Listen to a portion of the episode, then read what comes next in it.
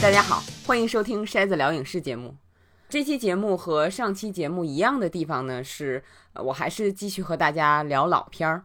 二零零六年的《窃听风暴》和一九六九年的《影子部队》，后者可以说是我最喜欢的电影之一。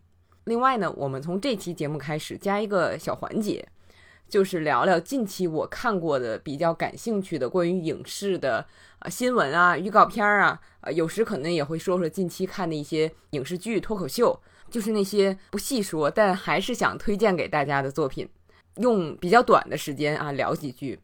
为什么想聊这些呢？是因为平时经常有朋友给我留言，啊，问我这个看了没有啊？那个觉得如何呀？我觉得这个方式可能是一个比较好的和大家沟通的方式。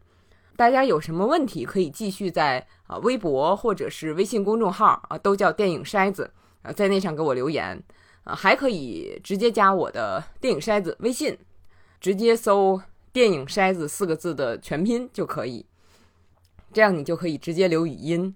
我可以把你的声音放到节目里来，多哏儿啊！今天想跟大家聊的呢，呃，一个是蜘蛛侠跟漫威切断的事儿。说实话，从美剧《夜魔侠》拿出了最好的一季之后，莫名其妙的因为商业纷争啊被取消了。打那儿开始，我真的是对这些大公司一点想法都没有了。这些作品对他们来说就是商品而已，我说下线就下线，完全不考虑你作为观众的心情。不管你对这个角色投入了多长时间，啊，多深的感情，对他们都无所谓，他们的钱和事是第一位的。虽然上一部蜘蛛侠我觉得也是有很多毛病，但是比索尼相对独立制作的毒液还是高出了好几个级别的，啊，所以今后的蜘蛛侠自求多福吧，只能这样说。另外就是一个新片的预告片儿，啊，让我特别激动，就是《Bombshell》。讲 Fox 新闻台性骚扰丑闻的事儿，虽然 bombshell 这个词有炸弹和美丽女性的双关意啊，但是我依然认为中国网络上把这个片名翻译成性感炸弹不是很合适，特别是性感这个词儿，不但是因为这个词在不同的语境下代表的意思是不一样的，而且这个是根据真实事件改编的关于性骚扰的电影。尼可基德曼演格伦逊·卡尔森，这个原型超级厉害。他不但干倒了 Fox 新闻台的创始人罗杰·尔斯，而且干倒了 Fox 的第一把新闻主播 Bill O'Reilly。他跟 O'Reilly 的和解费是三千两百万美元。当时这个新闻出来，大伙儿说他让人家抓住了什么把柄，这么多钱。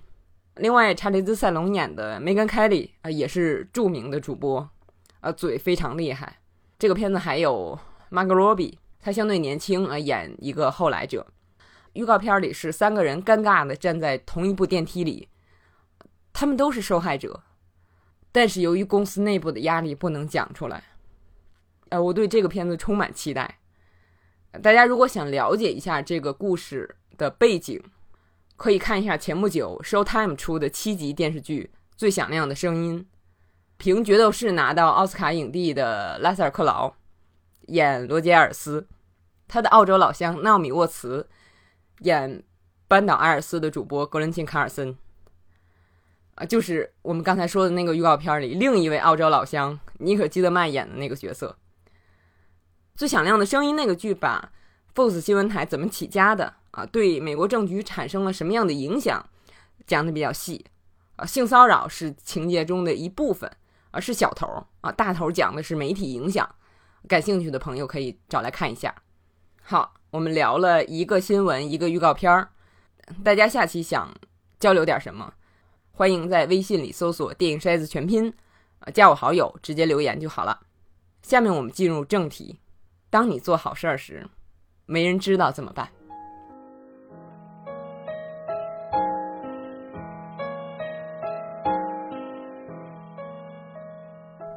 我经常跟大家提起来，我重看某部电影的感觉和先前有什么不同啊？其实我知道，对绝大多数观众来讲，很少会重看某一部片儿，但是还是建议大家在头脑里保留一个意识，就是有的片子真的不太能经得住时间考验。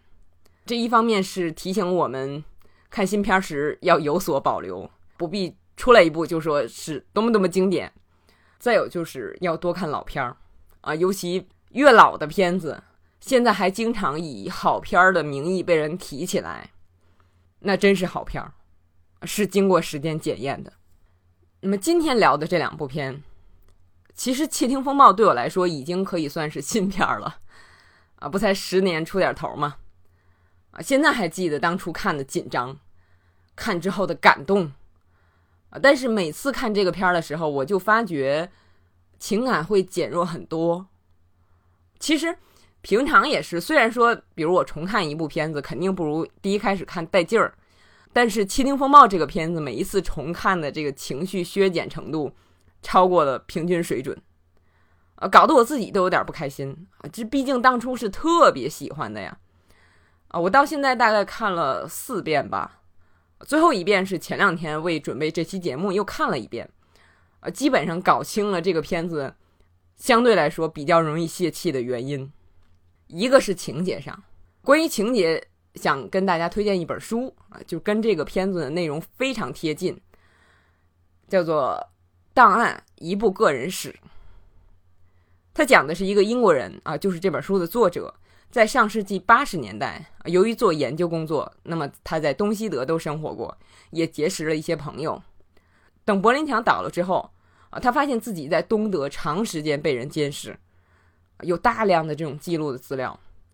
后来他在查阅这些资料的时候，能够根据资料里的内容，猜到分别是自己身边的哪个人哪个人在什么时间记的，然后他就一一去找那些人。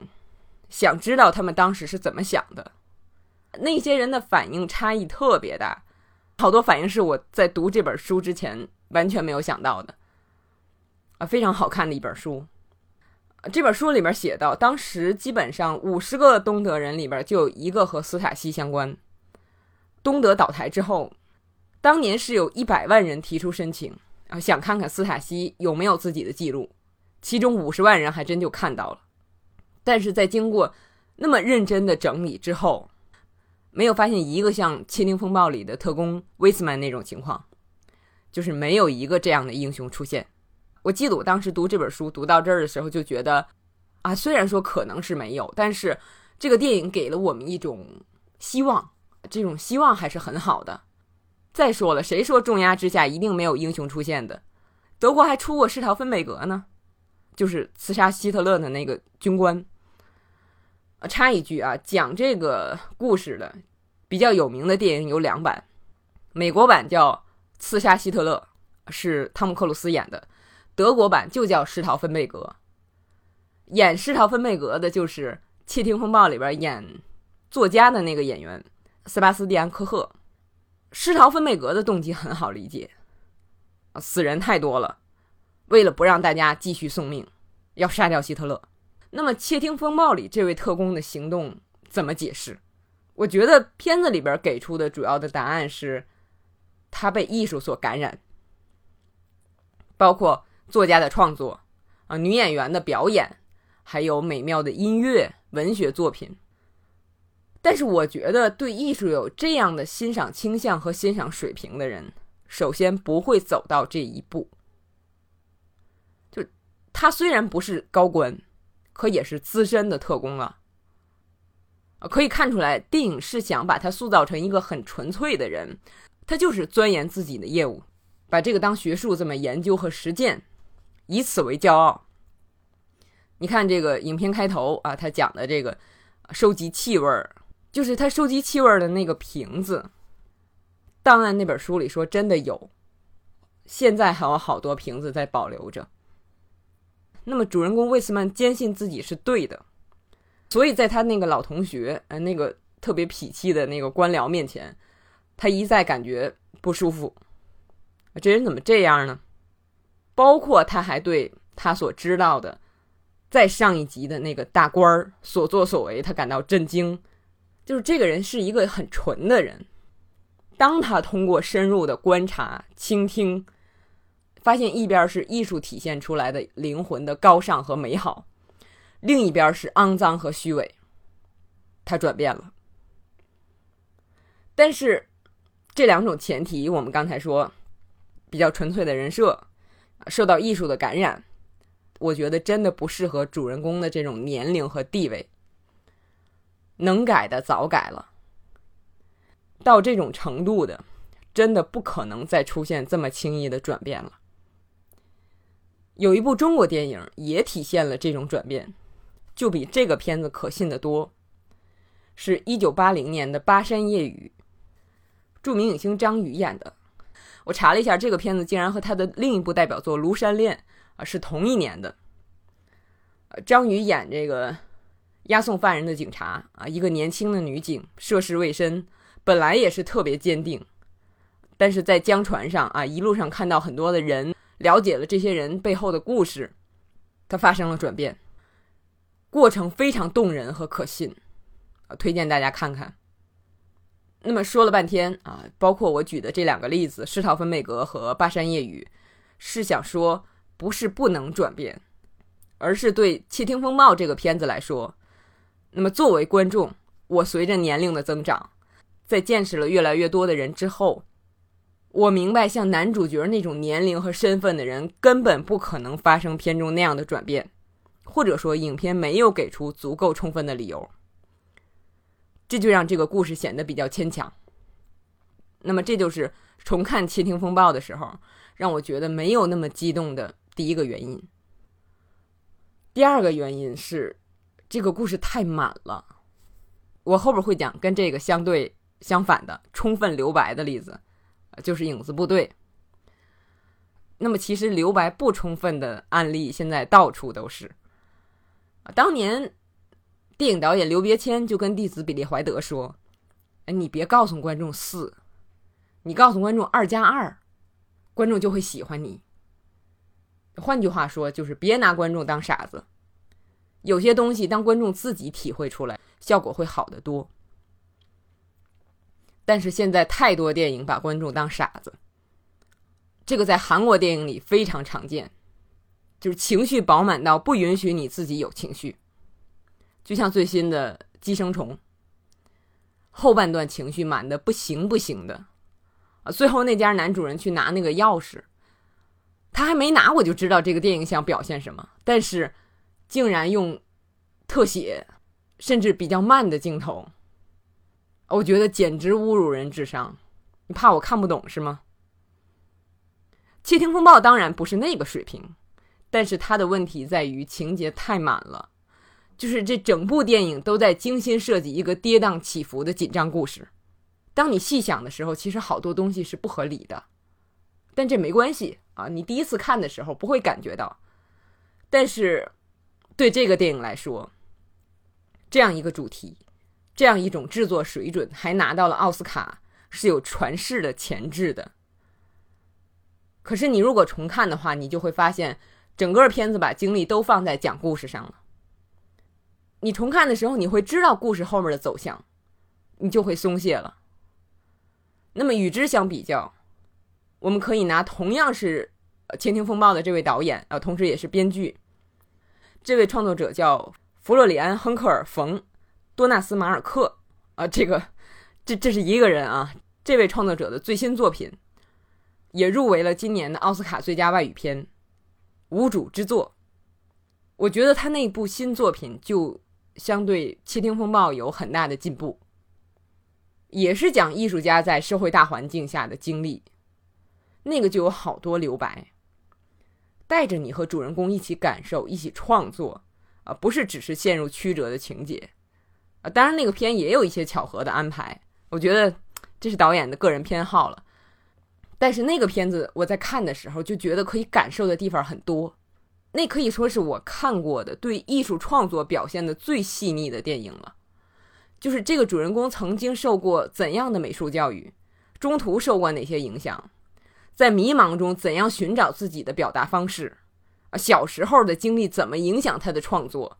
你在影片临近结束的时候，看到他创作那部作品的时候，你能够完完全全理解他怎么想的。而且那个人物是有现实原型的。我希望重看那个片子的时候会有更好的感觉，毕竟到现在只看了一遍。《窃听风暴》是一百三十七分钟，《无主之作》是一百八十九分钟。我觉得如果《窃听风暴》把节奏放慢，啊，用多出来的四十分钟来解释主角的人生，可能会对我的质疑给出解释。当然，也可能非常不好看，因为那个电影本身就是一个看故事的电影。但是现在看来，真的是太注重讲故事了，忽略了其他的一些东西，离最好的电影还有很大的距离。我上面说的这些可能会让一些喜欢《窃听风暴》的朋友不高兴。其实我前面说了，每一次重看都发现没有之前激动的时候，我也不高兴。我依然认为《窃听风暴》是一部好电影啊，对我们许多人来说有特殊意义的电影，否则我也不会看了四遍。我觉得我以后可能还会看。但是好的艺术就是帮我们进步的，不是把我们定死在一个标准线上的。而有的电影真的是。每看一遍都觉得这个标准线比自己之前想象的还要高，比如我们下面要聊的这部电影。你如果让我列我最爱的十部电影，肯定有这部，一九六九年上映的法国导演让·皮埃尔·梅尔维尔的代表作之一《影子部队》。《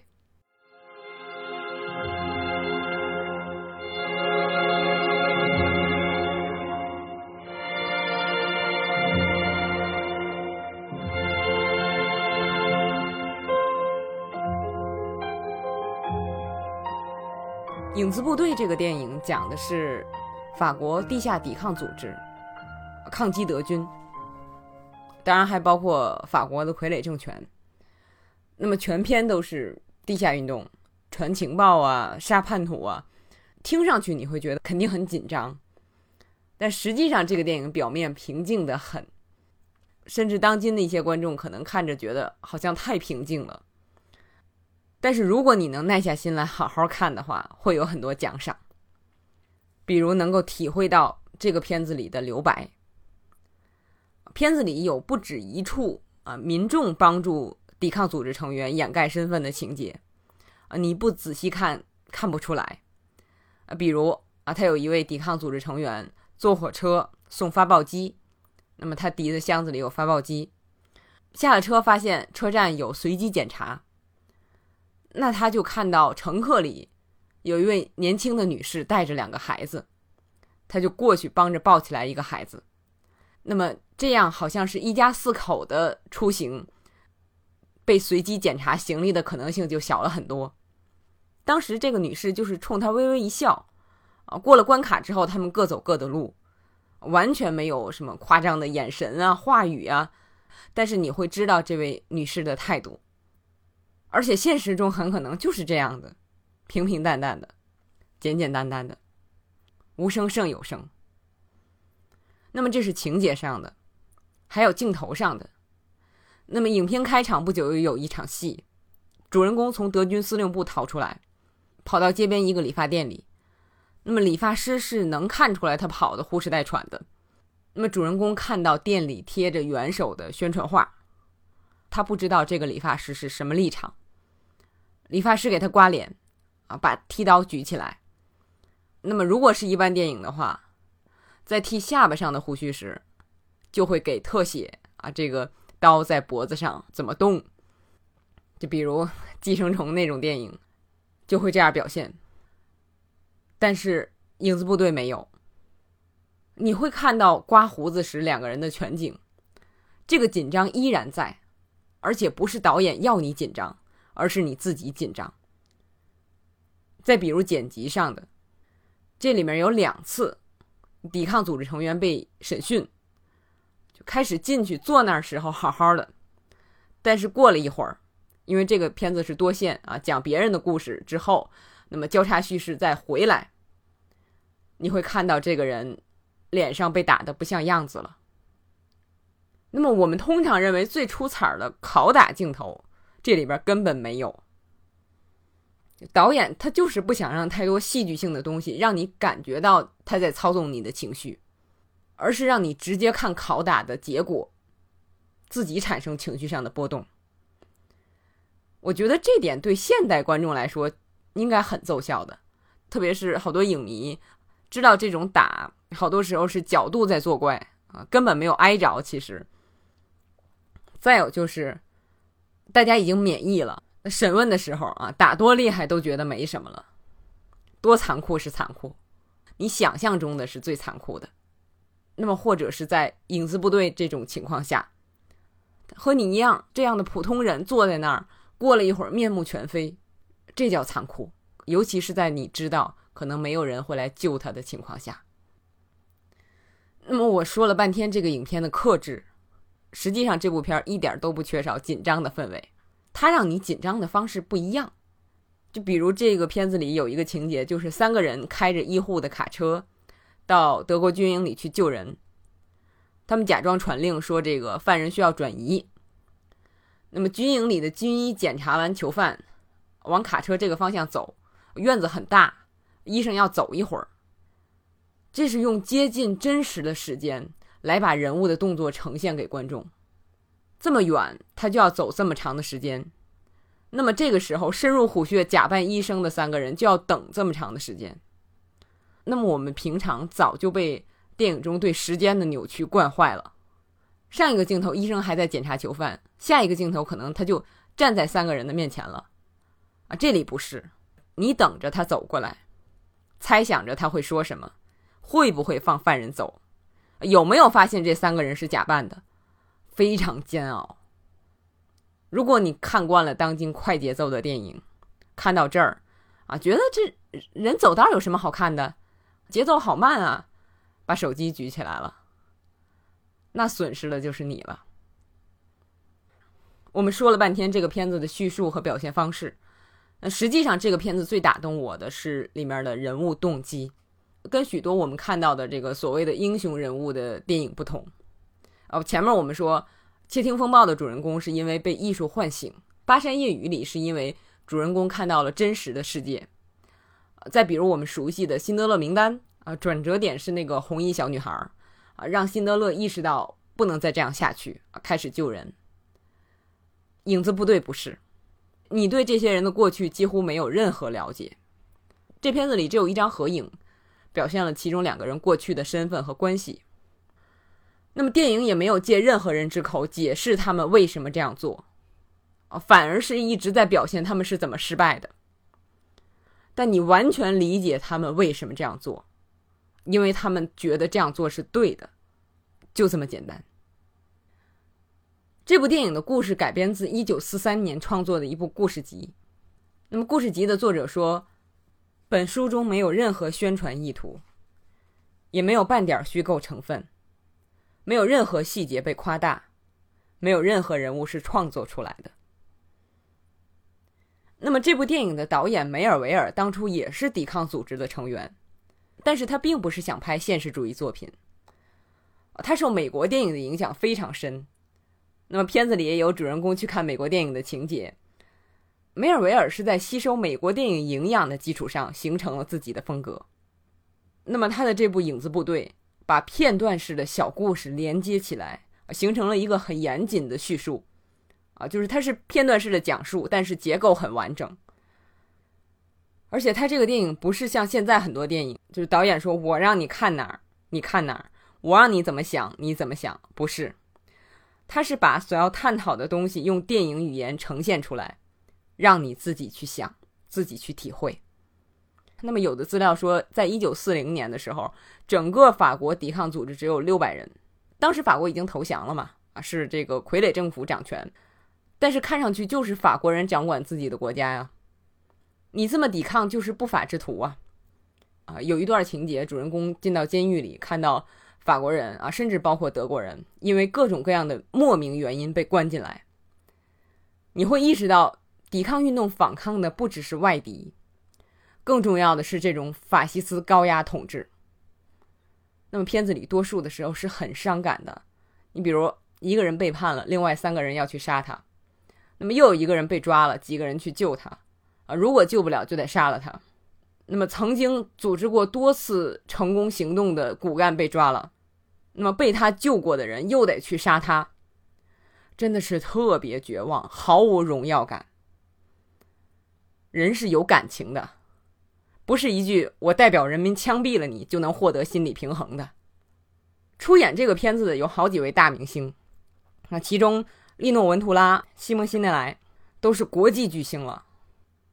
但是这个片子里我印象最深的是让皮埃尔卡塞尔，就是我们熟悉的文森特·卡塞尔，或者另一个翻译文森特·卡索啊，他爹。我觉得他爹年轻的时候比他帅。这个角色可以说是整个非常阴沉的电影里边最阳光的一个，他的笑容非常迷人。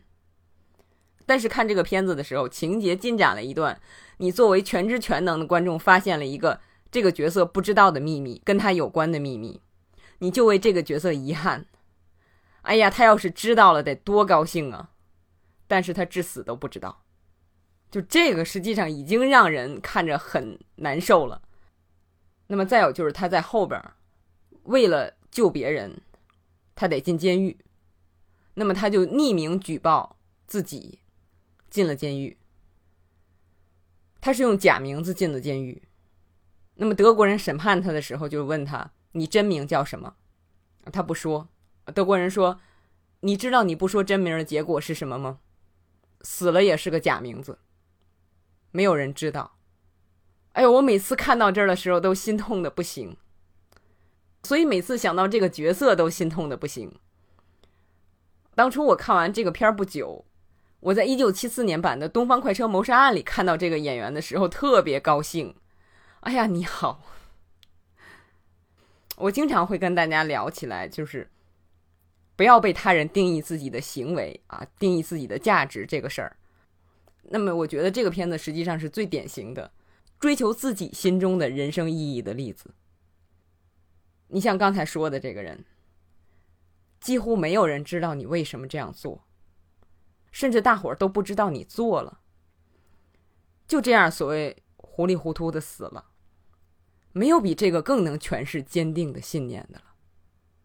啊，这个片子里边另一个角色可以说是男主角，也是我非常喜欢的演员利诺文图拉演的抵抗组织的一个领袖，不是最高层，但是也是级别很高的了。他和一群人一起被抓，带着脚镣，排着队被押去行刑。走在路上的时候，他脑海里浮现出来的是他认为非常美的场景，还有他敬仰的人写的书，还有他无法释怀的行为，这些前后都在电影里出现了。你知道这些场景对他意味着什么？你会通过他在面对死亡时想到的这些，明白他是一个怎么样的人。然后开始行刑的时候，德国兵拿机关枪扫射。啊但是开始不会打他们，开始把子弹打在地上，吓唬他们，让他们跑。你们先跑，跑远了我真正开枪。主人公当时心里就想：我就不跑，我不想死之前还被羞辱。啊，这个太动人了。这样这部片超出了它的题材和时代限制。其实前面看到他在监狱里遇上那些被以各种莫名其妙的名义抓进来的人的时候。我就意识到这个片子的意义不只局限于二战，它不是说像虎口脱险那样的，我就是要杀德国鬼子啊！德国鬼子又蠢又坏。这里面反抗的是高压统治，这个没有国别的限制，没有时代的限制。那么片子里两个人到英国办事儿啊，顺便看了《乱世佳人》。那么走出影院时候，两个人说起来，什么时候法国人民能够在影院里看这个片子了，我们算是胜利了。这里追求的就不仅仅是赶走侵略者了，而是艺术欣赏上，甚至是思想上的自由。我们刚才说主人公这些经历，以及在赴死时的所想所做，我觉得其实也是我们人生的一个缩影。我们早晚都要死，所以活着的意义才重要。我前面说这个片子里边就是不断的挫败啊，孤独、恐惧、屈辱，某种程度上很像人生本身。有句话说：“人生不满百，常怀千岁忧。”还有一句说：“人生不如意十之八九，可与人言无二三。”那么，如果我们从乐观一点的角度，可以说，我们人生的大部分时间，就像片中的主人公这样。是在沉默中希望、坚持和等待，毕竟大家都要死，最后都是没有意义的。那么知道这个之后，去追求活着的意义，实际上这里表达的是一种存在主义思想。你哪怕马上要打死我，在还没打死我之前，做一个什么样的人，是我自己决定的。看到一个人也好，看到一些人也好，去追求正义，那么好多人总是很难相信，觉得背后一定有利益关系啊，这些人肯定图点什么吧？我觉得这样想的人，一生中会错过太多的美好。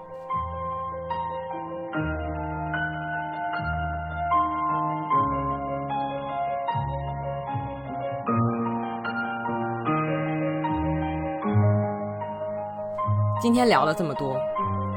那么可以说是拿两个电影做对比，其中一个好电影不幸成了反例啊，用来反衬另一部非常非常好的电影。从表现方式上，我们可以发现，不是用最抓人的故事吸引你眼球啊，刺激你情绪的就一定最好。特别是在当今这个时代啊，无论是谁，好像都要博得眼球才能生存。我不怀疑这些博眼球的人里边有有才华的人。啊，他们呈现的东西也可能是不错的东西，但是我们作为一个读者也好，作为一个影迷也好，已经吸收了大量的信息啊，欣赏了众多的艺术作品。那在这个基础上，我们就不应该满足于这种博眼球的东西，因为它一方面很容易趋同，啊，原因是大众审美就趋同。那么再有就是这样做。一定在某种程度上牺牲了其他的一些东西，一些你以为并不存在的东西，那些东西需要你静心的去挖掘。而且，当你真正遇到那些有差异性的东西，你才有可能通过对这些差异性内容的反应，意识到自己是一个什么样的人。我觉得这样为人才更有意思。再有就是，我们这期节目名字不是叫。做好事儿没人知道怎么办吗？其实我觉得这就跟我们说的做好的艺术作品一样，包括文学作品。